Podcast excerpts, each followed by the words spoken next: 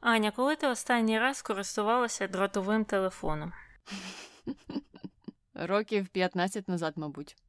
Хоча ні, чекай. Я пам'ятаю, що, мабуть, ще в 2009-му я жила в домі, де був дротовий телефон. Так. І це було вже в США, до речі. А на роботі?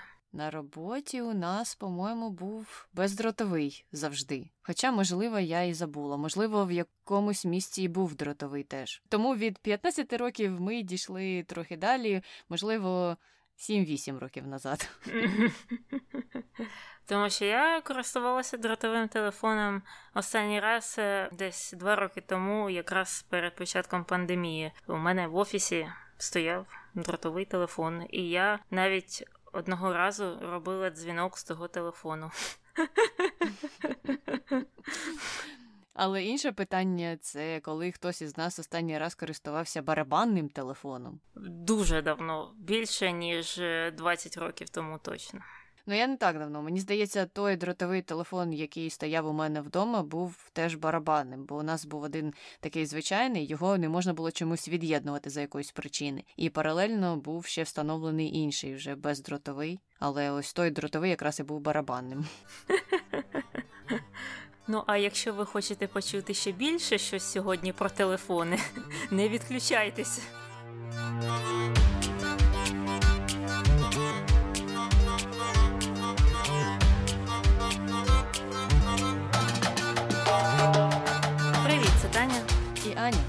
Ефірі подкаст «Не без гріха. Дискусії про відомих людей, їх досягнення та сумнівні вчинки. Сьогодні говоримо про Олександра Грема Белла. Так, і про Олександра Грема Белла багато шукають в інтернеті, але ці всі пошуки є достатньо однотипними, і всіх або майже всіх цікавить телефон, а саме питання, чи Олександр Белл винайшов той телефон. Дивлячись, у кого питати. Якщо спитати у Олександра Белла, то так він скаже, звичайно, я хто ще. Може, Меучі якийсь. А от якщо спитати у Меучі, то в нього буде інша думка, і ми обов'язково про це поговоримо. Хм. Ну і друге питання: що ж е, тоді винайшов Олександр Белл, якщо Меучі вважає, що телефон винайшов саме він? А Олександр Белл винайшов багато чого. Звичайно, він не зрівняється, мабуть, з Беном Франкліном у кількості винаходів, але список там досить довгий, і звичайно, що ми про це згадаємо. А зараз е, давай, мабуть, розкажемо взагалі, хто такий той Олександр Грем Белл, а він є шотландським або канадським, або американським винахідником і вченим та ще й інженером, і йому саме приписують винахід та патентування першого телефону. Крім того, він став засновником американської телефонної та телеграфної компанії, відомої зараз як AT&T. Дуже велика компанія, процвітає, живе до сих пір. І ще Олександр Белл мав досягнення у сфері акустики, а ще у сфері аеронавтики, і ще у сфері суднобудування. Е, все отак е, якось не дуже пов'язане, але водночас і пов'язане. Обов'язково про це поговоримо. Ну і в кінці кінців на його честь назвали одиницю вимірювання інтенсивності звукових хвиль. А як її назвали? Олександр. Правильно.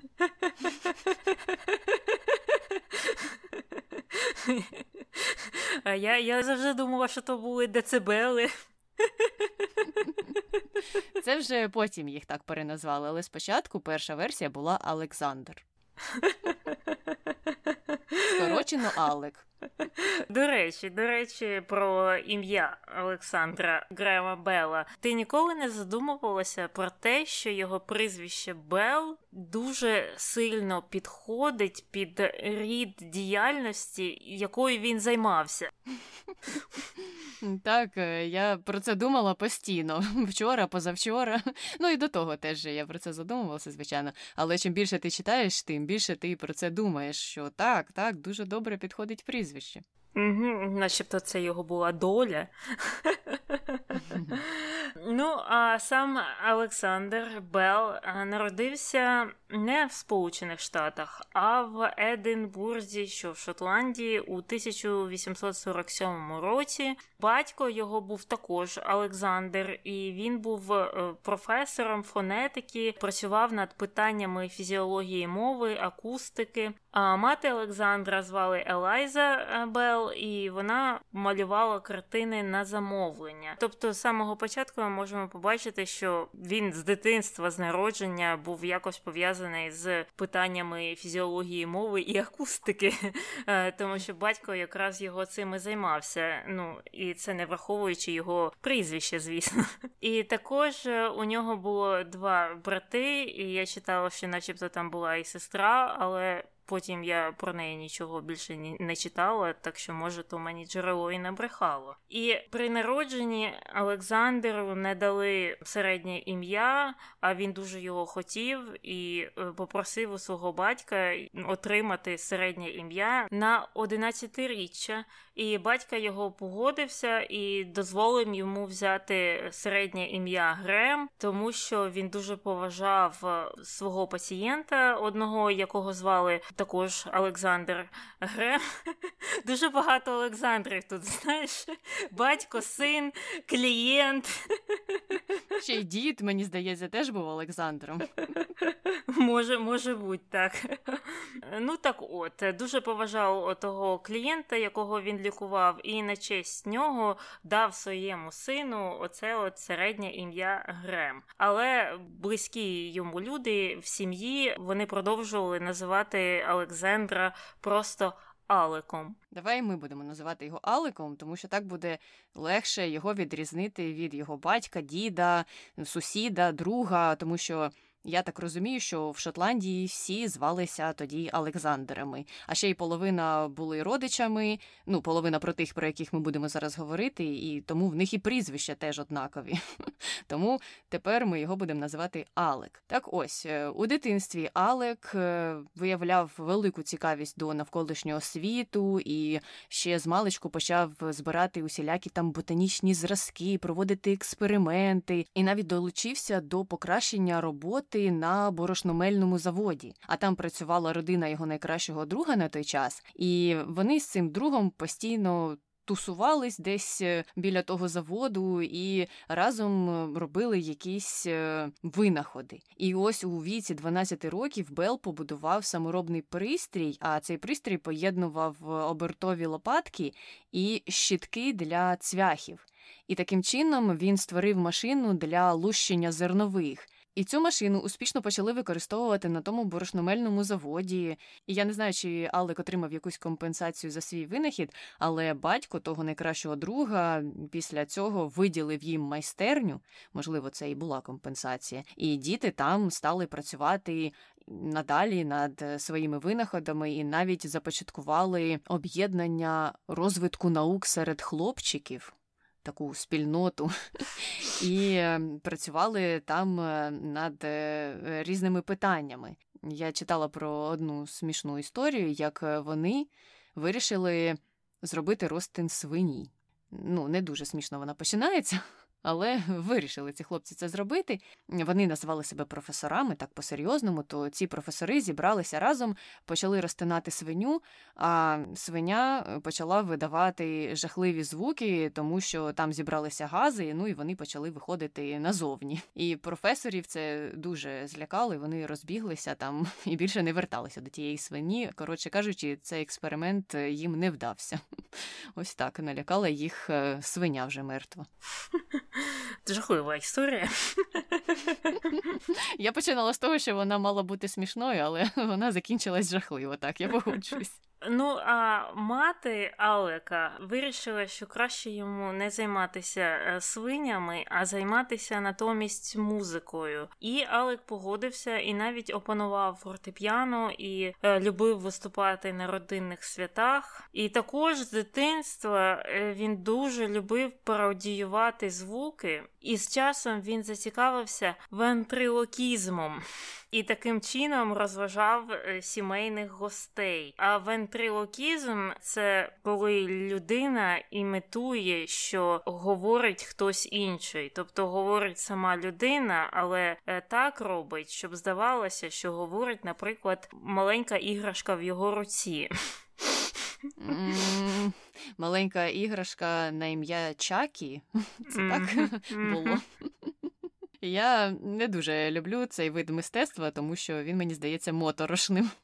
Дуже, дуже моторошним. Але тоді всім це подобалося, я так розумію. Але згодом мати Алека почала втрачати слух, якраз коли йому було 12 років. І, звісно, це його дуже глибоко зачепило, і в результаті він став вивчати мову жестів і також переказував матері розмови родичів, які вона вже починала не дочувати. І пізніше через це став детально вивчати акустику і розробив техніку мовлення чіткими звуками безпосередньо в лоб або в руку матері, щоб вона краще могла його чути. І родичі його, якраз по батьковій лінії, також працювали у сфері навчання красномовства та досліджували мовлення, і його батько публікував різноманітні праці на цю тему, і навіть винайшов систему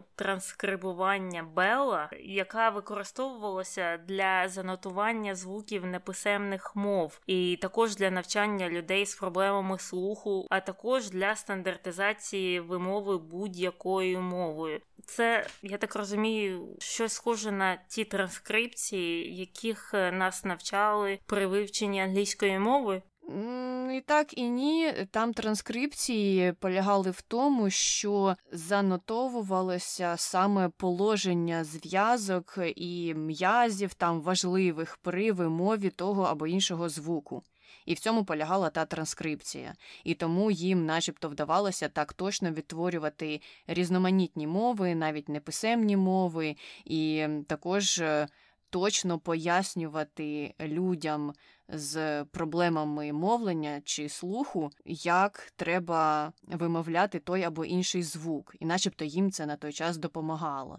І батько Алека теж навчив працювати з цією системою, і той почав брати участь у його презентаціях і показував здібності свої транскрибування цього, тому що він міг почути якесь речення, проговорене на будь-якій мові, і потім, затранскрибувавши його, відтворити точнісінько. І людей це просто вражало, тому що, ну, наприклад, якщо б до нього підійшов хтось, хто говорив на санскриті, він би міг послухати і потім, зрозумівши, як відтворюються ці звуки, повторити точно те, що та людина сказала, хоча санскрит він, наприклад, до цього ніколи не чув.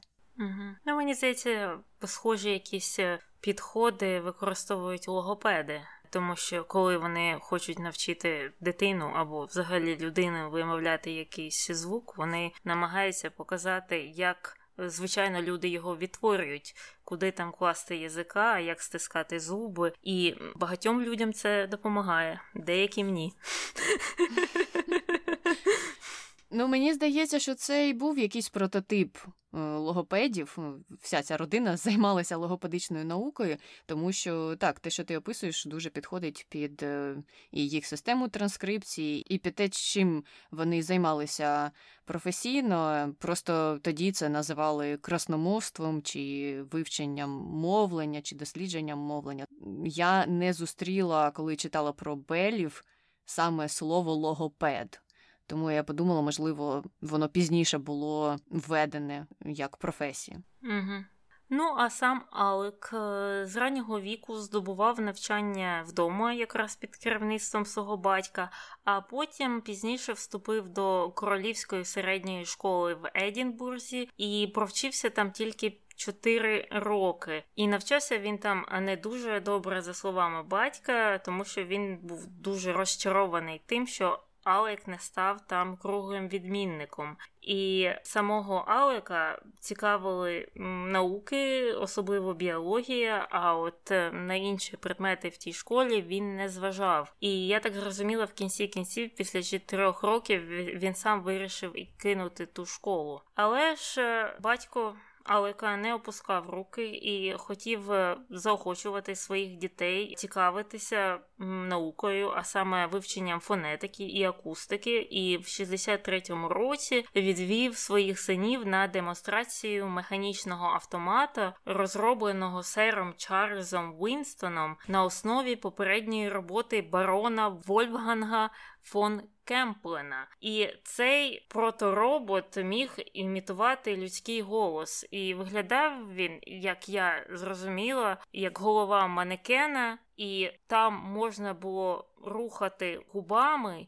І через це цей манекен міг відтворювати Е, які звуки. Тобто там потрібна була участь двох людей, як мінімум. Хтось е, мав дмухати кудись, а хтось відкривати ці губи. І таким чином цей проторобот е, міг говорити. Звучить досить дивно, так. Дивно, але ж е, збирав, збирав цілий натовп зацікавлених е, людей. І Алек разом зі своїм братом були настільки вражені, що самі знайшли ті книги е, оригінальні фон Кемпелена, переклали їх, тому що фон Кемпелен був німцем, і створили власного проторобота, який в кінці кінців зміг сказати мама. І, мабуть, мама дуже перелякалася, коли побачила це все.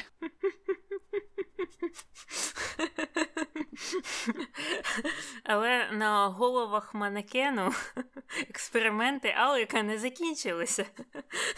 Він подумав: М, а чого б не навчити свою собаку говорити? І ідея його була досить схожа. Він навчив е, свою собаку довго і безперервно гарчати. Тобто вона робила отак от.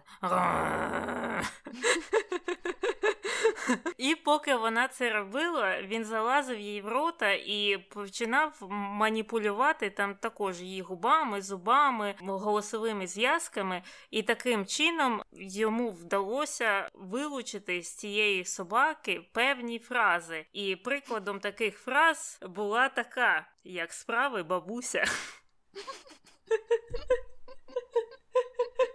How you doing? Бабуся, мабуть, теж зраділа, коли почула це. А я все думала, боже, бідна собака. Я теж я теж про це думала. Мені не сподобався цей дослід і ці експерименти над бідною твариною, яка повинна була постійно гарчати, і в цей час їй там залазили до рота і щось робили, якісь маніпуляції. Коротше кажучи, Алек, не треба. І він закінчив з цими маніпуляціями, вирішив переїхати до Лондона до діда. І дід почав вчити його риториці. І у віці 16 років Алек отримав посаду асистента вчителя чи щось таке. Тобто він паралельно навчався і викладав. А викладав він красномовство та музику в академії Вестон Хаус, що в Шотландії вже. І крім того, незважаючи на те, що він і сам слухав курси з латини та грецької мови, він і їх паралельно викладав. Тобто у нього взагалі, мені здається, був повний завал з тими предметами, які він і прослуховував і викладав. І він погодився це робити за 10 фунтів за сесію. Ну, тобто сесія досить великий період від там початку навчання до складання іспитів, і за це йому платили 10 фунтів, е, а 10 фунтів на наш час це 1700 доларів приблизно. Мабуть, на той час це були непогані гроші. Угу. Ну я тобі хочу сказати, що ті професори, які працюють за контрактом, Тобто вони не на постійній посаді в університеті, а просто їх беруть викладати певний курс е, також по семестрах. Е, цей семестр вони можуть взяти там один клас, наступного два, а вже через рік може і не бути там роботи. І часто такі професори просто їздять по всім університетам їх там міста і викладають там в кожному по якомусь класу. Так, от вони за клас е, один, який займає десь е, три години на тиждень часу в класі, саме в класі, це не враховуючи позакласові різні речі, що треба робити викладачу.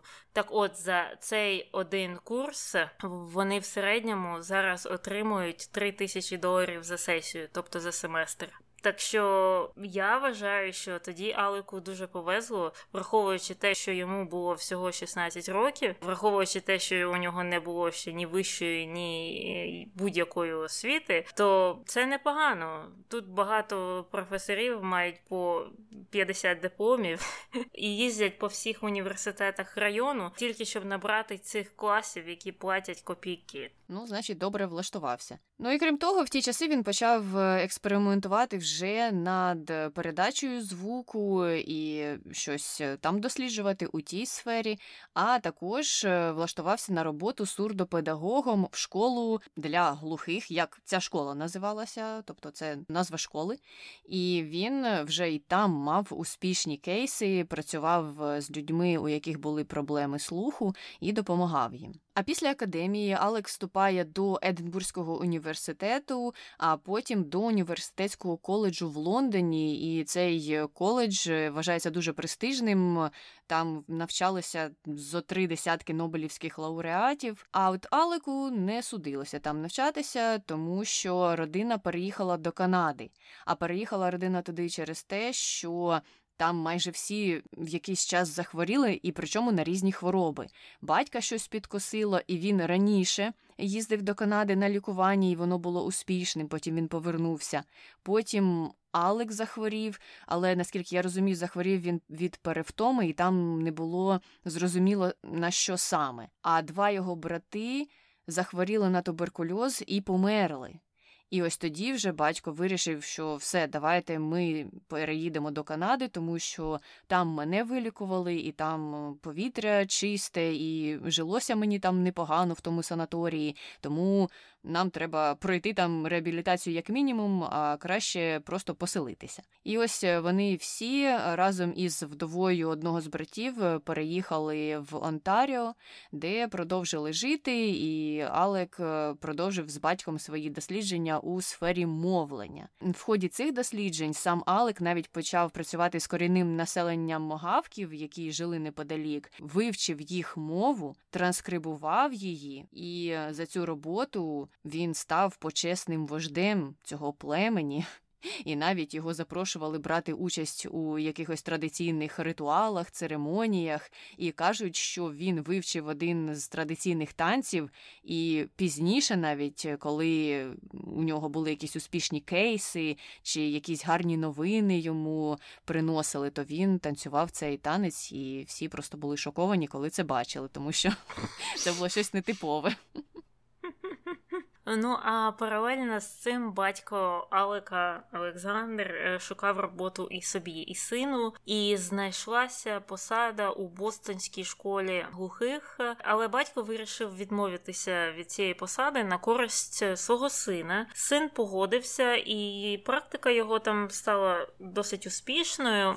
І згодом після цього е, його стали запрошувати імплементувати свої методи в інші школи, наприклад, в американський притулок для глухонімих в Хартфорді, що в Коннектикуті, а також у школі глухих Кларка, що в Нортгемптоні, штат Масачусетс. І після цих вдалих е, спроб впровадження своїх методів у різних школах е, Белл вирішив відкрити свою школу вокальної фізіології фізіології та механіки мови, і зробив він це у 1872 році. Школа стала дуже популярною, і його перший клас налічував більш ніж 30 учнів. І однією з його учениць е, була відома Хелен Келлер, яка була письменницею і досить відомою активісткою за права людей з інвалідністю. А сама Келлер е, втратила зір, е, слух і здатність говорити у дуже маленькому віці. Їй ще не було двох років, і майже все життя вона присвятила боротьбі за права для людей з інвалідністю. І вона саме там подружилася з Белом у цій школі,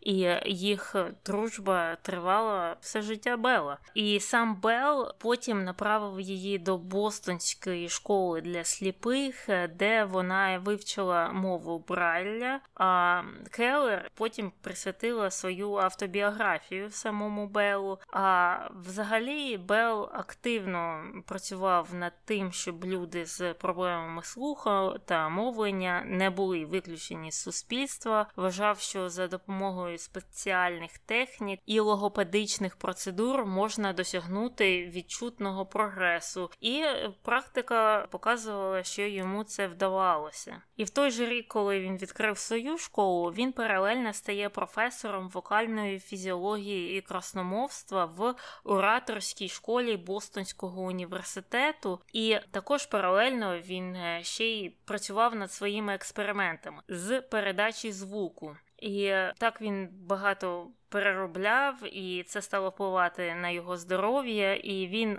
прийняв рішення, що треба закрити свою приватну практику, тобто ту школу, і вирішив залишити тільки двох учнів Джорджі Сандерс та Мейбл Хаббард. Так от ця Мейбл пізніше стала його дружиною, але він розпочав з нею стосунки, коли їй було всього 15 років. Він був її на 10 років старший. Це було, звісно, нормально на ті часи, я так розумію, але зараз це так.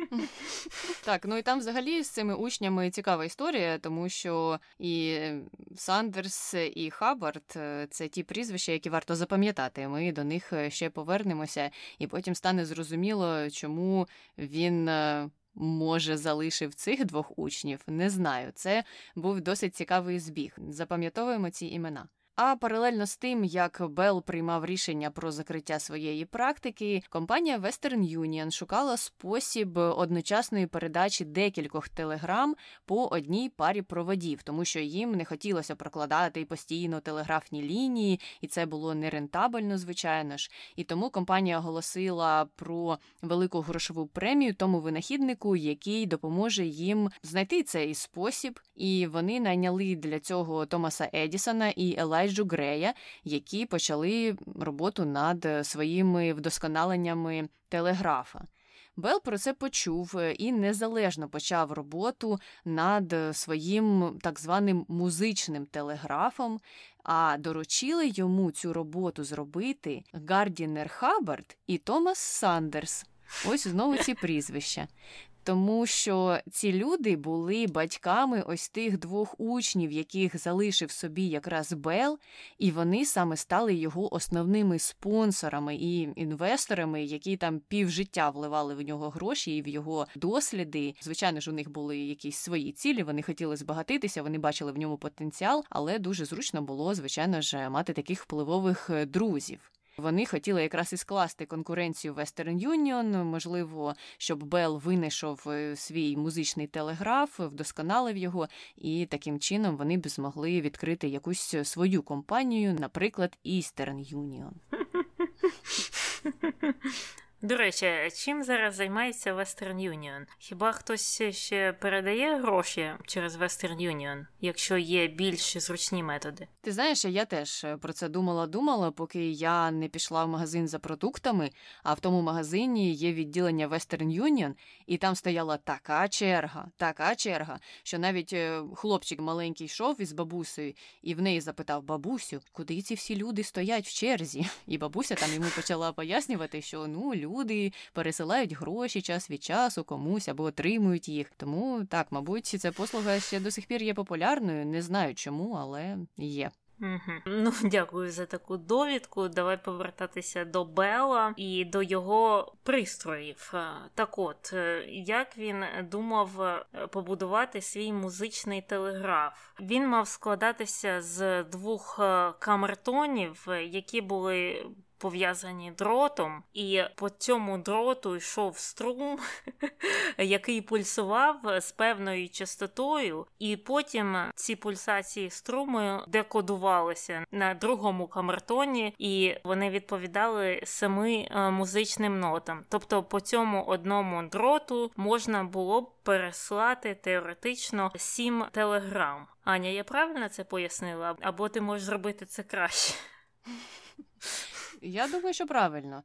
Там е, фактично був е, певний фільтр, який міг відфільтровувати повідомлення певної частоти, і таким чином е, ті змішані повідомлення, які разом йшли одним проводом, розподілялися в пункті прийому за своїми Мгм. частотами у правильний кінцевий текст. Тим не менше, оця його робота, цей його винахід відставав від винаходів е, інших е, людей на той час, але в кінці кінців Бел вирішив його запатентувати, але він не мав комерційного успіху після цього. А от е, коли він якраз заїхав патентувати свій телеграф, а це треба було робити у Вашингтоні, Белл зустрівся з фізиком Джозефом Генрі і розповів йому про свої ідеї, про те, як він намагається передати звук за допомогою електрики. І Генрі тоді е, порекомендував Беллу не публікувати своїх робіт, а працювати над своїм пристроєм до отримання працюючого апарату, який вже можна буде вигідно продавати. Але оті от спонсори Белла, Хаббард і Сандерс, вони не були зацікавлені от у цьому е, проєкті з передачі звуку за допомогою електрики. Вони хотіли, щоб той продовжував роботу над телеграфом. Тобто ідея на той час, наскільки я зрозуміла, була в тому, що кому потрібні ці голосові повідомлення, передача інформації голосом, коли є наші прекрасні телеграми, коли це все можна почитати, так? Так, і Western Union навіть не дуже була зацікавлена ідеєю Бела, тому що вони сказали, та нам вже Едісон придумав якийсь там квадрупельний телеграф, не сім телеграм, а чотири можемо пересилати на даний момент. Потім вони збільшили, мені здається, цю кількість, і їх теж не зацікавили ніякі голосові повідомлення. І це дуже дивно. Хоча з іншого боку, ну Western Union тоді сиділи на такому грошовому мішку, і чого їм було рипатися, можна зрозуміти. Угу. Але ж все ж таки. Белл вирішив продовжувати свої дослідження щодо передачі звуку, і через деякий час, у червні 75-го року, ці досліди вже дали якісь результати. Белл та його партнер по дослідженнях Вотсон налаштовували телеграфні апарати, і вони замкнули контакти. І Белл якимось чином почув у своєму приймачі слабке відлуння. І звісно, це його зацікавило, і потім вони весь день ставили досліди з передачею звуку, і тоді ж Бел зробив перший ескіз телефонного апарату, і цього цей е, вірний помічник Уотсон виготовив уже на наступний день. Кожного повинен бути вірний помічник Уотсон. Так. Ну а 14 лютого 1876 року було подано заявку на патент удосконалення телеграфу від імені Белла. І що цікаво, що в той же день в теж бюро патентів було подано ще одну заявку на патент на рідинний передавач, що теж мав удосконалити телеграф від імені Грея. Отого Елайджі Грей, який працював на Western Union. Обидва креслення були дуже схожі, але комісія встановила на той час, що Белл все ж таки був першим у запиті на патент. І про це ми обов'язково детальніше поговоримо в контроверсіях, тому що ця тема дуже велика, це питання дуже відоме. Питання, яке полягає в тому, хто все ж таки є батьком телефону, хто його створив, і ми все це обговоримо. Але повертаємося поки до досягнень Белла. Уже 10 березня 76-го року Белл разом з Вотсоном продовжували проводити досліди з передавачем зі своїм, і за легендою вони розійшлися на досить далеку відстань і не могли б почути один одного просто так, без передавача. І саме в цей момент Белл випадково пролив кислоту з батареї собі на штани і почав кричати: Вотсон, йдіть сюди, ви мені потрібні.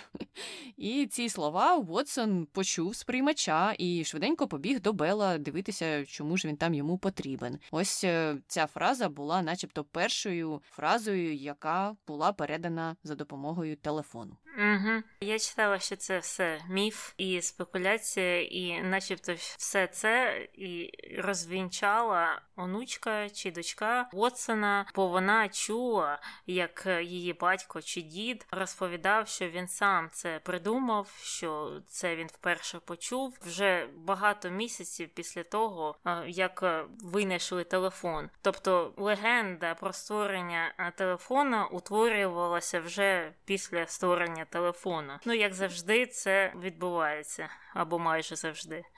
Ну, ти ж знаєш, кожному великому винаходу необхідна якась легенда. А що Уотсон би з Белом розповідали, що ну першими словами, які я почув, були щось таке. Або як справи, бабуся. Оце було б цікаво, до речі. Голосом його е, собаки з дитинства.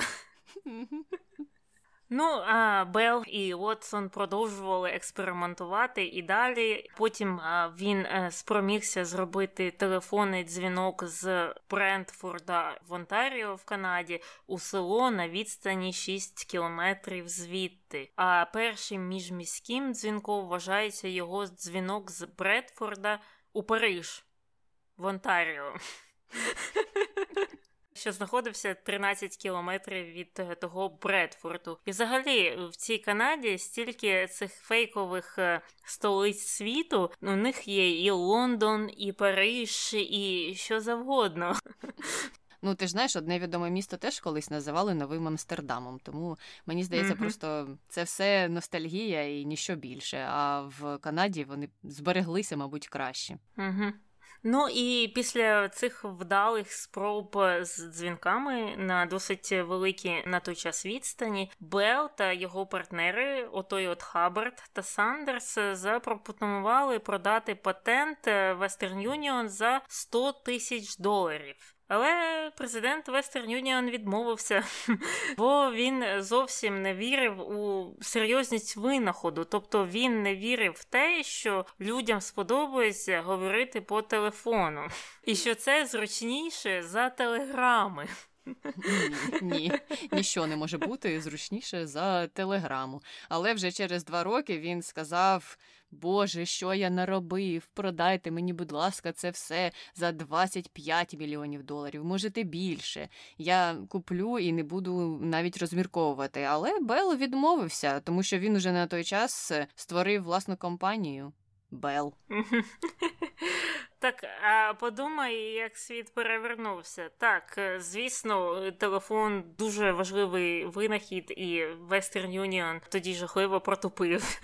І так, телефоном користувалися, користувалися активно, все робили по телефону до недавніх часів. І зараз, якщо подивитися на опитування, особливо на опитування молоді, то рідко хто дзвонить по телефону або спілкується з кимось по телефону, особливо якщо це якісь незнайомі люди, тобто там подзвонити сантехніку чи подзвонити, наприклад, тому ж провайдеру а, інтернет. Всі пишуть їм. І ось що є цікавим. Тобто, в чомусь отой от президент Western Union був правий. Просто він був правий через 50 років.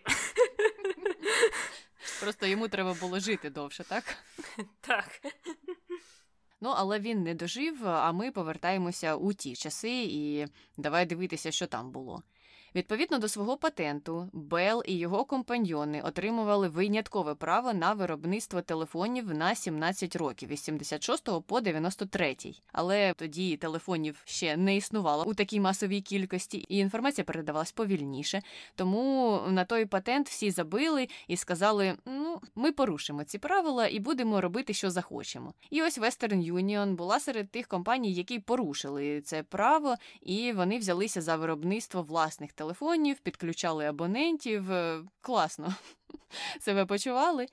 І телефонна компанія Бела подала позов проти них, і у 79-му році юристи Western Union почали самі вже виходити на компанію Бела з пропозиціями про досудове вирішення питання, тому що вони зрозуміли, що вони накоїли, що накоїла ця компанія. А 10 листопада 79-го року була досягнута та угода, згідно з якою Бел визнавався винахідником телефону офіційно, тобто Western Union не мала до нього ніяких претензій. Western Union мала передати свою телефонну мережу, яку вона створила там десь в ничку. А це було вже 55 тисяч абонентів у 17 містах. І вони мали передати все це компанії Бела і ще й зобов'язалися сплатити 20% доходів протягом 17 років, поки патент Бела був ще дійсний. А Бел, у свою чергу, зобов'язався ніколи не будувати телеграфних мереж. Яка втрата? Ну і звісно, це ніяк не попливало на його бізнес, е, тому що е, з кожним роком популярність телефонів е, все збільшувалася і збільшувалася, а в свою чергу популярність телеграм зменшувалася і зменшувалася. І програв тут тільки Western Union, і все. А Бел виграв, і акції подорожчали буквально за рік із 65 доларів за акцію до 1000 доларів за акцію. А тогочасна 1000 доларів це сьогодні 27 тисяч доларів. Такий величезний підйом, звичайно ж, зрозуміло, що Бела не цікавили ніякі телеграфні мережі. Ну і після створення своєї телефонної компанії, після усього цього успіху, Бел одружився з Мейбл Хаббард, з отою своєю ученицею, а весільним подарунком нареченій стали майже півтори тисячі акцій, 1487 акцій його компанії, а всього у нього їх було 1497. Тобто 10 він собі залишив, а всю іншу частину передав е, дружині. А дружина сказала, що цього недостатньо. У мене є ще одне прохання. Всі родичі тебе називають ось цим жахливим іменем Алек. Будь ласка, будь ласка, зміни його, зміни його на Алек.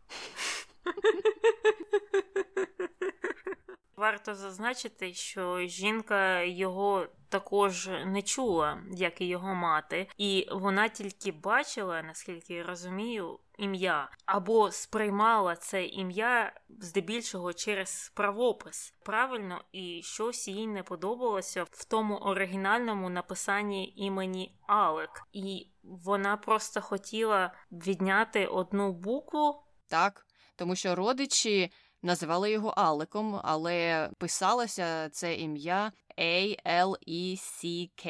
Ну так, нетипово досить.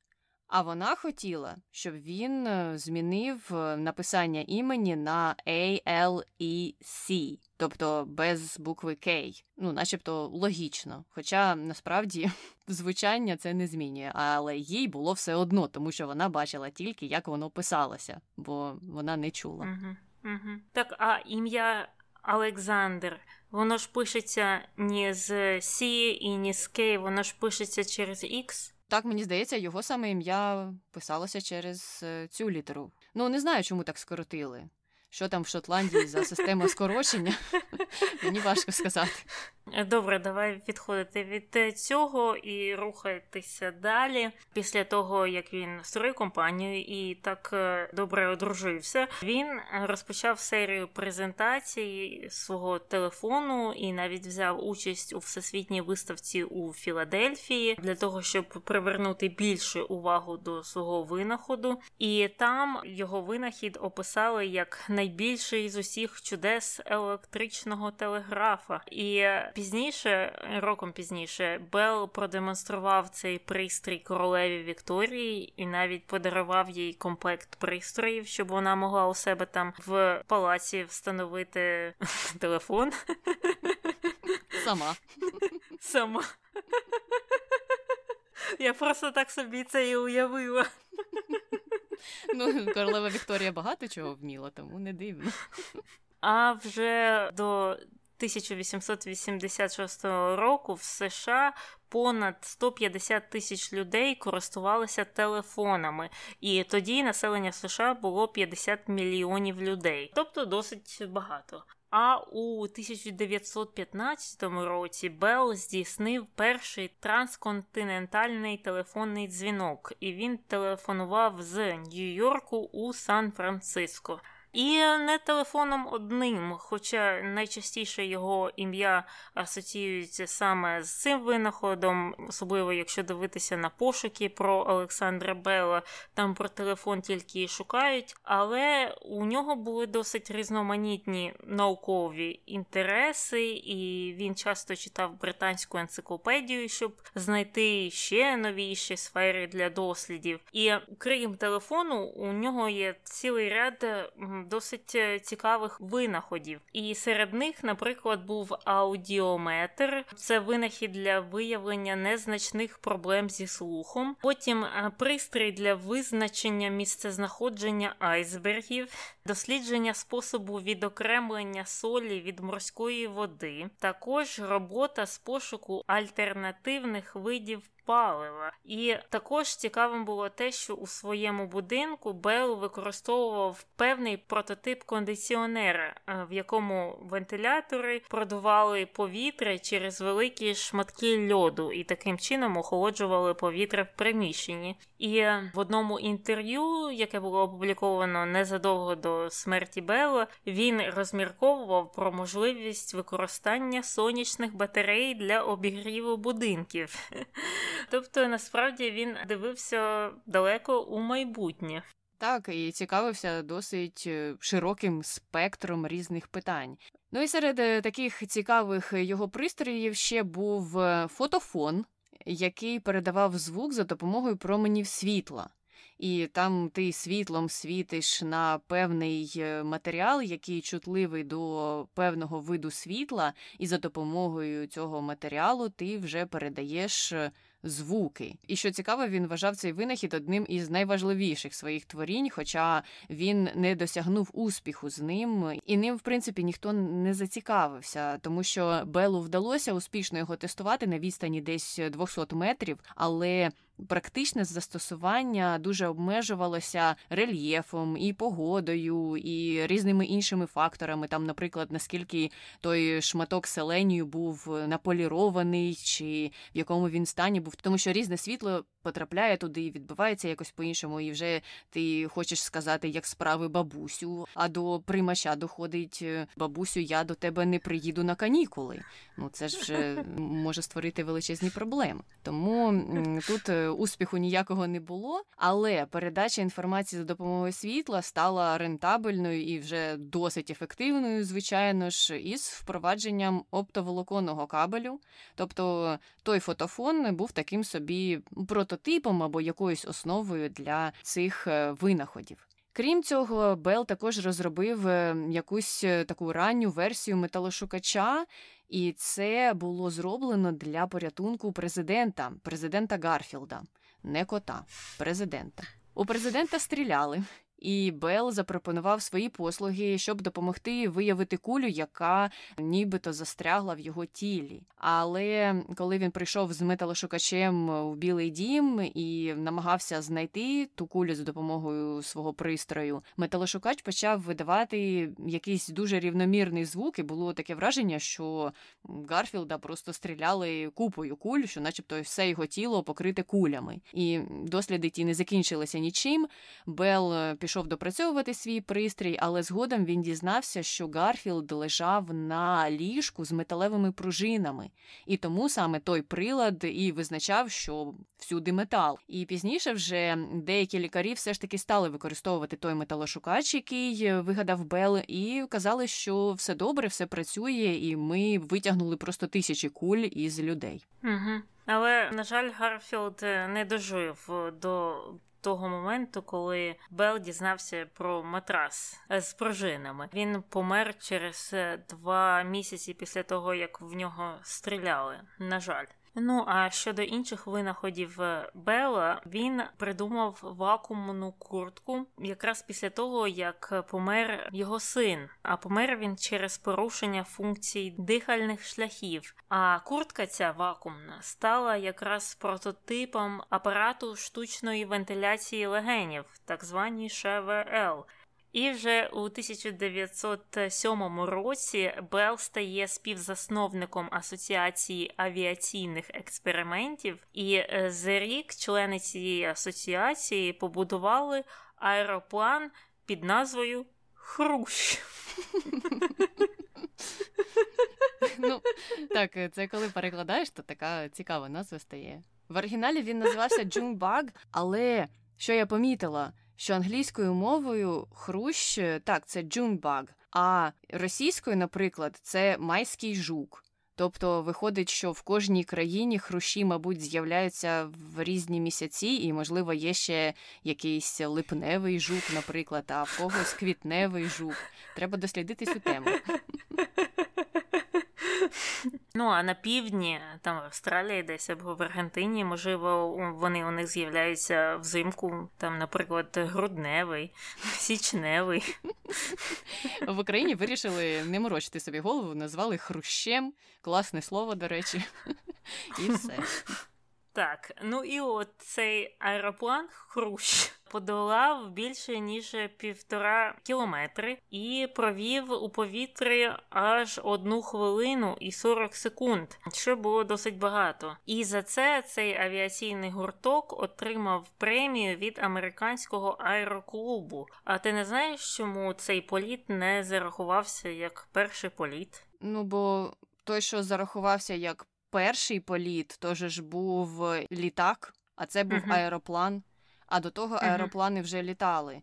Цей просто подолав uh-huh. досить велику відстань. І там, до речі, були в них суперечки з братами Райт, бо брати Райт звинувачували їх у тому, що гурток Бела вкрав у них якісь там елементи. Але щодо відстані, то вони мали першість. Вони не були першими ні у тому, що вони зробили аероплан, ні у тому, що вони літак збудували. Ну тому що літак вони не збудували. Зрозуміло. А от що він дійсно збудував, це був транспортний засіб під назвою гідродром, і це був водний транспорт з крилами і пропелером позаду. І цей транспорт розганявся до 112 км на годину, і таким чином він навіть встановив світовий рекорд. І у часи Першої світової війни Белл навіть намагався переконати військово-морське відомство США у тому, що оцей от гідродром може переслідувати ворожі підводні човни. Але військово-морське відомство США це зовсім не зацікавило. Але в кінці кінців цей транспорт, гідродром, став прототипом човнів на підводних крилах, е, які досі використовуються. Тобто він трохи не доробив, не там крила причепив. Ну, якби, можливо, хтось його профінансував, якесь військово-морське відомство, то хто знає, може б і вдалося. Але цікаво, що так, у нього було так багато прототипів, е, і пізніше усі ці винаходи лягли за основу у чомусь успішному, комерційно. І оптоволокно, і кондиціонери, і ці човни на підводних крилах. Правильно працював мозок, я так розумію. Але на цьому основні досягнення закінчилися. Бел страждав від цукрового діабету і помер 2 е, серпня 1922 року. А після його смерті всі телефони у Сполучених Штатах були відключені протягом однієї хвилини. І це була така хвилина мовчання, хвилина вшанування його пам'яті. Також е, існує, до речі, легенда, що свої останні слова він е, дружині сказав або показав мовою жестів і не проговорив, е, ну тому що вона не чула.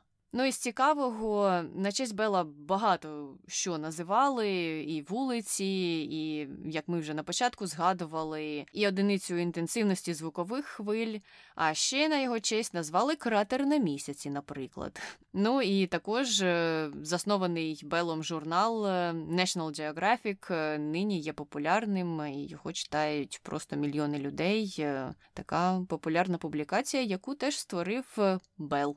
Ну і цікаво те, що батько його, Олександр, також страждав все життя від е, цукрового діабету і також помер з цієї ж причини. Тобто, явно це щось було генетичне. Але на цьому ми закінчили з основною частиною і переходимо до контроверсій. І, звісно, найбільшою контроверсією є те, чи дійсно Олександр Грем Белл винайшов телефон. Йому дійсно присвоїли перший успішний патент на телефон, але паралельно з ним над телефоном працювали і інші винахідники, наприклад, Елайджа Грей та Антоніо Меучі. Антоніо Маучі був лікарем і іммігрантом з Італії, який проживав у США, і він лікував своїх пацієнтів за допомогою струму, і він лікував зуби. І там була така історія, що, начебто, він прив'язав до е, хворого зуба дрот. А інший кінець він там приєднав чи до батареї, чи до чогось електричного, і у нього там щось також не до чогось під'єдналося випадково, як і в історії з Белом. І він почув з цього дрота шалені крики. І так він зрозумів, що він щось винайшов.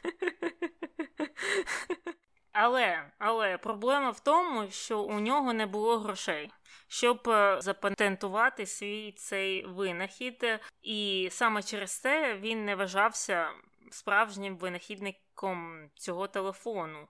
І Бел, коли працював вже над своїм телефоном у лабораторії, він мав доступ до матеріалів Меучі. А Меучі опублікував свої матеріали в якійсь іммігрантській газеті на італійській мові. Видно, Бел їх знайшов і їх там підчитував. Але невідомо, невідомо наскільки він там надихався їм, наскільки він їх зрозумів, скільки інформації все-таки було взято у Меучі. Але ті, хто запевняють, що Маучі є справжній винахідник телефону, кажуть, що Бел, начебто, все вкрав у нього, бо у нього ж знову ж були ті матеріали, написані Меучі. І з цими людьми також погодилася Палата представників е, США. І у 2002 році, тобто більше ніж 100 років по тому, прийняла резолюцію, яка вшанувала внесок і роботу Меучі в розробку телефону. Тобто вони там щось дослідили, побачили і дійсно зрозуміли, що Меучі зробив щось подібне набагато раніше. Просто це не було задокументовано у офісі патентів, і через це, звісно, він е, мало що отримав з цього винаходу. І Меучі помер у бідності, до речі. Угу. Я читала статтю одну таку гнівну, де дуже розлючені журналісти і експерти казали якраз про те, що Бел вкрав підло у Меучі усю його роботу над телефоном, і ось на кінець то настала справедливість. Конгрес США сказав, що це не Бел, винахідник телефону, це Меучі. Ну а я читала, читала і думала, а де вони це сказали? Так, вони сказали, що є внесок Меучі у розробку телефону, але патент тож не був нікому переданий. Патент залишається в Бела. Тому тут е, це все зрозуміло, що чисто символічно і приємно, що вони це визнали. А з іншого боку, на законодавчому рівні в той же час нічого не змінилося. Патент нікому не перейшов. Ну але якщо когось е, це заспокоїло чи порадувало, звичайно ж добре, і я вважаю, що справедливо, що визнали ці досягнення Меучі, ну просто сталася така прикрість, не було в людини фінансів. А друга історія про перегони. За той е, славнозвісний патент, і перегони були з Елайджею Греєм. Деякі дослідники кажуть, що Грей насправді подав свою заявку раніше, але там історія була не зовсім така. Цю заявку подавали не особисто Грей і не особисто Белл, тому що існують е, і навіть такі конспірологічні вже більш теорії про те, що табела взагалі 14 лютого і в Вашингтоні не було, він був десь інде. Так, не було, але не було і Грея, і заявки на отримання патенту подавали адвокати цих людей. Адвокат е, Бела подав заявку п'ятим. Він став п'ятим в черзі, тобто в черзі цих заявок. А адвокат Грея був 39-м. І про це свідчили записи патентного відомства США. Тому і відомство присудило Белу патент на телефон, тому що заявка була подана раніше. Однак є ті, хто вважають, що у патентному відомстві ті документи були підтасовані, тому що тоді сталася цікава історія. Ті заявки прийняв чоловік на ім'я Уілбер, і він потім написав адвокатові Бела, що його заявка є копією пристрою Грея, і нібито він не приймає його заявку. А адвокат Бела тоді вже звернувся до начальника патентної комісії, щоб той роз'яснив ситуацію. Начальник подивився на документи, визначив, що адвокат Бела подав заявку раніше. І на цьому офіційний конфлікт було вичерпано. Але отой Вілбер давав пізніше, вже у 86-му році, письмове свідчення і писав, що на ті часи він страждав від алкоголізму і постійно позичав гроші і у адвоката Бела, і у самого Бела. А ті за ці гроші попросили в нього переглянути попередню заявку, яку подав Грей е, раніше, бо ця заявка подається вченими, коли вони починають розробку пристрою, щоб дати комісії знати, що вони не просто десь це за одну ніч вкрали що вони дійсно працюють над тим або іншим пристроєм. Так от, е, цей Уілбер, е, начебто, дав їм подивитися на ті документи, ті подивилися, а потім швиденько зробили свій телефон і швиденько першими чи не першими, там вже спекулюють, е, подали свій кінцевий патент. Бел, у свою чергу, зізнався, що так, він володів деякою інформацією про деталі заявки, але не сказав, чи ця інформація надходила від Уілбера, і крім того, відхилив звинувачення звинувачення у підкупі. Ну але в кінці кінців ми пам'ятаємо, що до суду не дійшло, тому що там е, була вже справа з Western Union, і Western Union визнали, що офіційним винахідником телефону є Bell, а Грей працював на Western Union, тому там все було пов'язане. І вже ніхто ні до кого не мав ніяких претензій. Ну і крім того, згодом сам Уілбер, який е, заварив усю цю конспірологію щодо того, де там Бел міг піддивитися дивитися свій винахід, е, помер за невідомих обставин. Щодо цього теж є багато теорій, але немає доказів, е, чи хтось допоміг йому померти, чи ні. Ну і так е, ця історія і закінчилась тим, що на офіційному рівні. У комісії патентної були докази, що адвокат Бела подав документи першим, тому справедливо, що Белу дали патент першому те, як він прийшов до отримання цього патенту, те, як він прийшов до винаходу телефону, це вже спекуляції і конкретних доказів. Е, крім ось таких пліток, е, немає. Чи Бел піддивився в когось е, ідею, чи ні? Ось так. Мені здається, ми ніколи не дізнаємося справжньої правди щодо винаходу телефону. А тому переходимо на другу контроверсію, пов'язану з Белом. У нього були досить дивні погляди на права людей з проблемами слуху, не дивлячись на те, що його мати і його жінка страждали від цього. На початку 80-х років 19 століття Бел був прихильником євгенічного руху, і він дуже рішуче виступав проти шлюбів між людьми з проблемами слуху, тому що вважав, що таким чином проблема буде розповсюджуватися через ці шлюби, що люди будуть розмножуватися і розмножувати таким чином людей з проблемами слуху. Хоча те, що це так відбувається, не доведено і не означає, що саме так е, поширюються ці проблеми. І також е, він е, подавав прохання до конгресу закріпити це на законодавчому рівні, тобто він хотів, щоб прийняли закон, який вказував на те, що люди з проблемами слуху не можуть одружуватися на один одному. Але на його сайті цю інформацію, начебто, спростовують і подають у підтвердження якісь цитати. Правда, ці цитати вже пізніше були сказані у 90-х роках 19 століття. І наскільки я читала, в джерелах було написано, що він е, писав якісь певні роботи, де він обґрунтовував, чому не потрібно давати цим людям одружуватися, і ці обґрунтування він дійсно посилав до цього конгресу, і потім.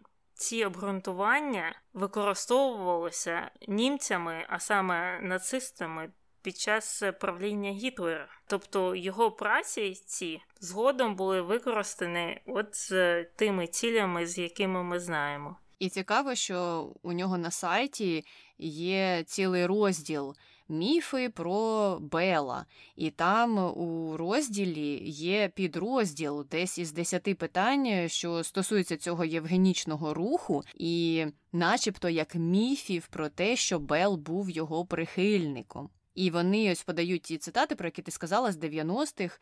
І так, я читала ці цитати, і там Бел вже каже, що ні, я такого не казав взагалі ніколи. Я за те, щоб усі були рівними і усіх були можливості однакові, і щоб е, усі люди одружувалися з ким завгодно. Але в той же час можна знайти купу інформації з 80-х е, про те, як він пише е, подання до конгресу і каже, що щось треба трохи обмежити. І мені цікаво, як швидко сталося ось це переключення, і також мені цікаво, чи люди, які працюють над сайтом Бела, не розуміють, що є вся інформація онлайн і на сайтах е, з доменом Gov. Це сайти з дуже високим рівнем довіри населення, і вони там не будуть писати аби що, і там є всі ці цитати. Не зрозуміло, чому вони просто не сказали: ну так, він ось такі жахливі погляди мав у 80-х, а потім у 90-х у людей стало більше телефонів, вони стали про це говорити один з одним, і Бел зрозумів, що вже ти так просто не приховаєш цю жахливу інформацію, і перевзувся. Ну, можна дати, мабуть, якийсь там маленький плюсик, що він в 90-х почав казати по-іншому. Але з іншого боку, є величезний мінус, бо, як ти сказала, всі ці роботи лягли за основу якихось жахливих експериментів нацистів. Mm-hmm. Ну і наостанок. Третя контроверсія пов'язана з його поглядами на імміграцію.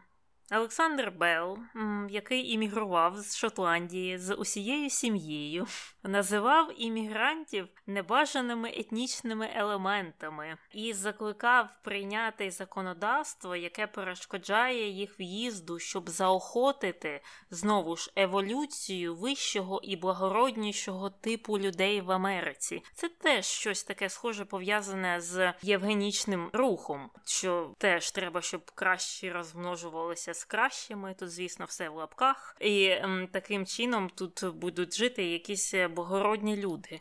Завжди дивуєшся, коли це чуєш від людей, які ще 5 років приїхали з якоїсь там Шотландії, навіть не з Англії, а з Шотландії. Людей звідти також дуже сильно недолюблювали. Це одне. Друге, у них дуже сильний акцент був через що їх також ще більше недолюблювали. А втретє, вони могли навіть і не знати англійської мови, а розмовляти на своїй. Що в книзі Белла просто набір з найгірших речей, які пов'язані з емігрантами.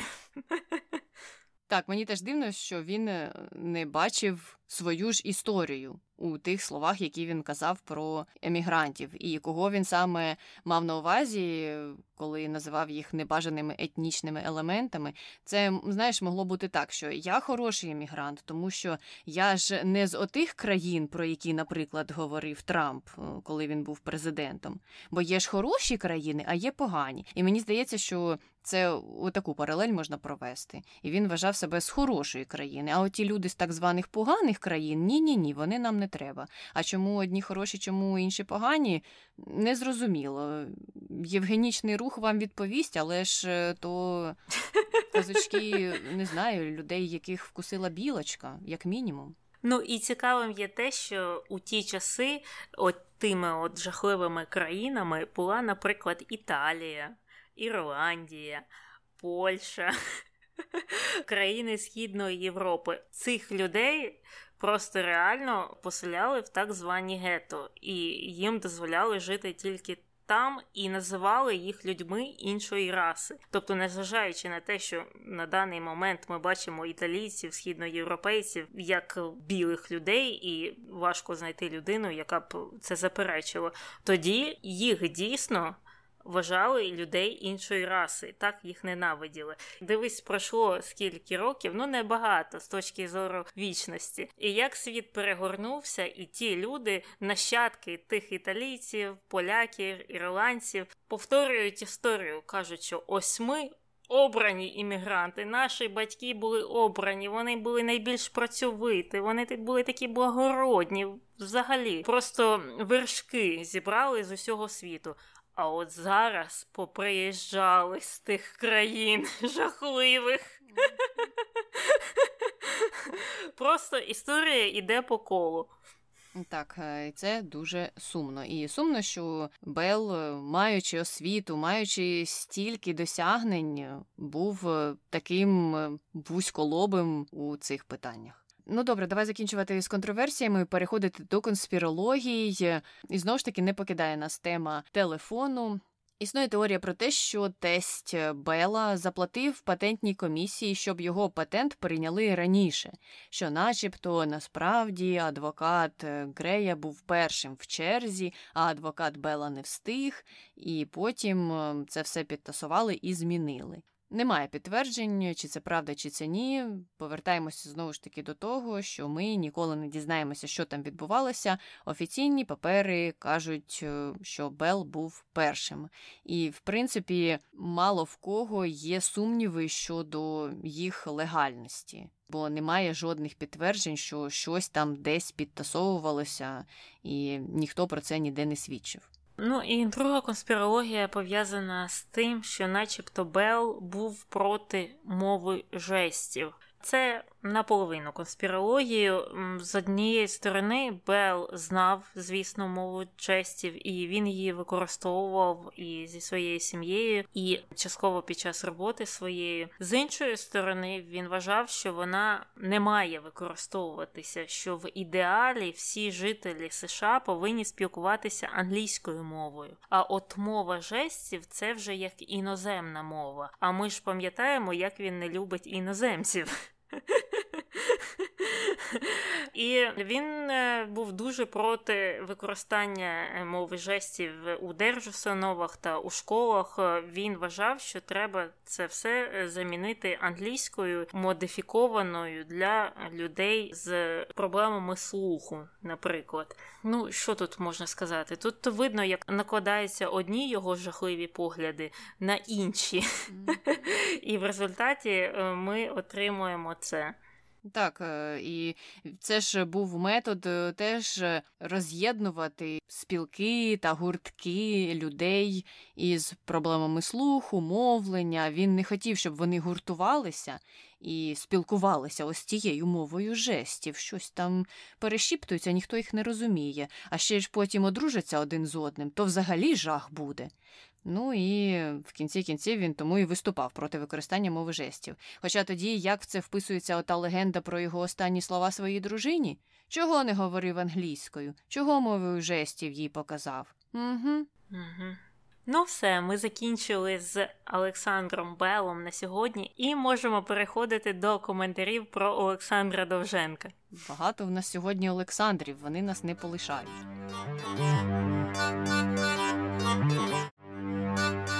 Коментар перший. Зовсім не таким уявляла собі Довженка. Пам'ятаю, що мене у свій час зачарувала його зачарована десна. А ти читала зачаровану десну? Читала у школі. У нас, е, мені здається, було декілька творів на вибір, і зачарована десна це був, в принципі, найцікавіший з його творів, тому що там не було про всі ті машини, індустріалізацію, там щось більш е, схоже на мемуари. Mm-hmm. Тому що я не читала, і тому мені важко це прокоментувати. У мене просто не було ніякого такого суцільного враження про Довженка. Я знала, що такий був. Я знала, що він був кінорежисером, знала, які він фільми знімала, деякі з них бачила, але так, щоб у мене склався певний образ про цю людину, я не можу сказати. Я теж е, досить детально не вивчала його біографію до цього. Я, чесно кажучи, не пам'ятаю, що ми в школі про нього вчили. Ну, мене здивувало те, як він е, бачив, наприклад, Сталіна.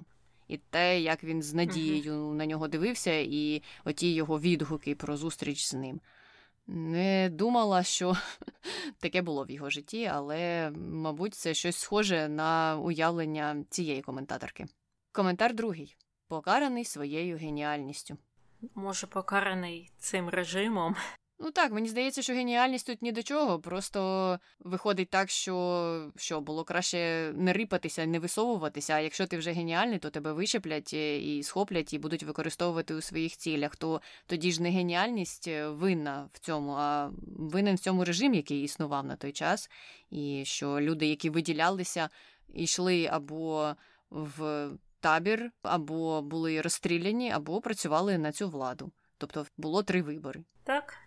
Це були всі коментарі щодо Довженка, а ми переходимо до хрінометру, скільки титання йому поставиш. Ну, якщо Павло Тичина отримав 5, а історія Тичини і Довженка ну, дуже схожі, я б дала Довженку 5,5, можливо, 6, але скоріше 5,5, через те, що у Довженко було більше схвальних відгуків про систему або саме от про Сталіна. Тобто, якщо е, Тичина взагалом писав там оди партії, тракторам, там індустріалізації, електросистемам якимось там, що жахливо, але не настільки жахливо, як е, казати, що Сталін це там світ у віконці і краще за всіх, і взагалі чудова людина. Це якось е, трохи моторошно, тому я йому накинула трохи більше балів. Ну а в цілому аргументація з тичини переходить і на Довженка.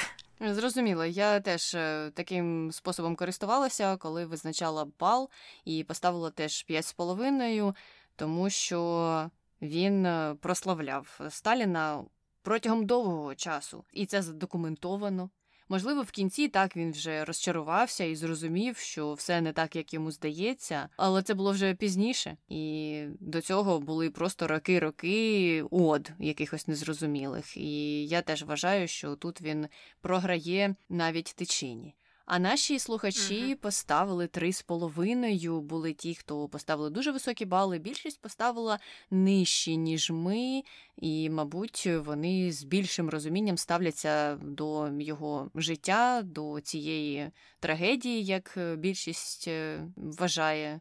Ну, не знаю, важко, звичайно ж, сказати, і зрозуміло, що ми не жили в ті часи і не знаємо, який би кожен із нас вибір зробив, чи співали б ми оди комусь, чи ні. Довженко вирішив робити так. Просто у мене ще склалося враження, що він свято в це вірив у якийсь момент, і це трохи моторошно, як і ти сказала. Ну і просто це якраз відбувалося у 30-ті роки. От у найгірші роки для України і мабуть, в цілому для Радянського Союзу саме в ці роки він і співав найкращі оди Сталіна. Добре, тепер переходимо до запитань на питання, чи розмовляють наші слухачі у вісні. Думки розділилися 50 на 50, хоча спочатку лідирували ті, хто не розмовляють, але в кінці кінців е, все змінилося. А про те, у чому перевага німих фільмів, е, Теж були цікаві відповіді. Хтось відповів, е, що у тому, що не чутно хрипу Зеленського. Ну, тут я хочу сказати, що в будь-яких фільмах без Зеленського не чути цього.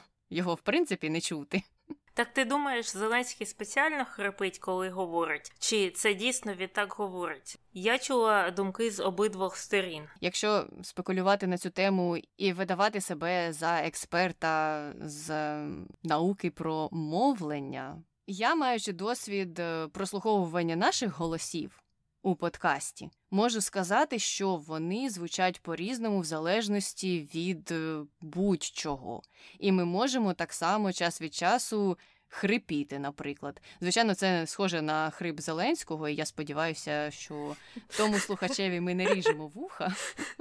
Але я можу допустити, виходячи з цього, що не обов'язково, що він там кривляється. Я не можу з точністю стверджувати, що це підроблений голос. Я чула, що теж кажуть, що у нього голос змінюється. Буває, що це хрипіння стає сильнішим, буває слабкішим, і це, начебто, тоді, коли він не слідкує за цим. Не знаю, не знаю. Але все ж таки воно завжди у нього було. Якщо подивитися старі якісь кадри з КВК якихось там 90-х років, він вже там хрипів. Тому я схиляюсь думати, що це дійсно він справді хрипить, але в той же час, коли я на нього дивлюся або його слухаю, мені видається, що це фейкове хрипіння. Хоча в той же час я думаю, що воно є справжнім, але воно виходить фейкове. Якось так. Це якийсь кіт Шродінгера, Таню. Зеленський в коробці. Хрипить чи не хрипить, або одночасно і хрипить і ні.